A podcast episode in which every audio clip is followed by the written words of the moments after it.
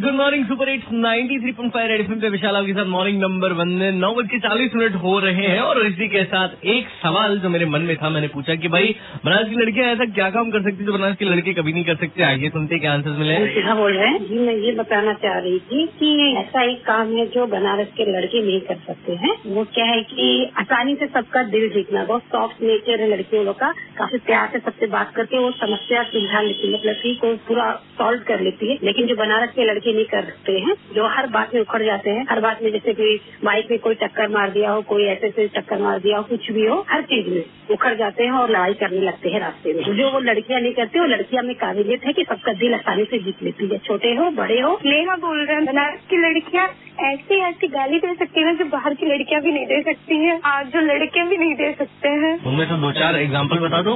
Phone पे नहीं बता सकते।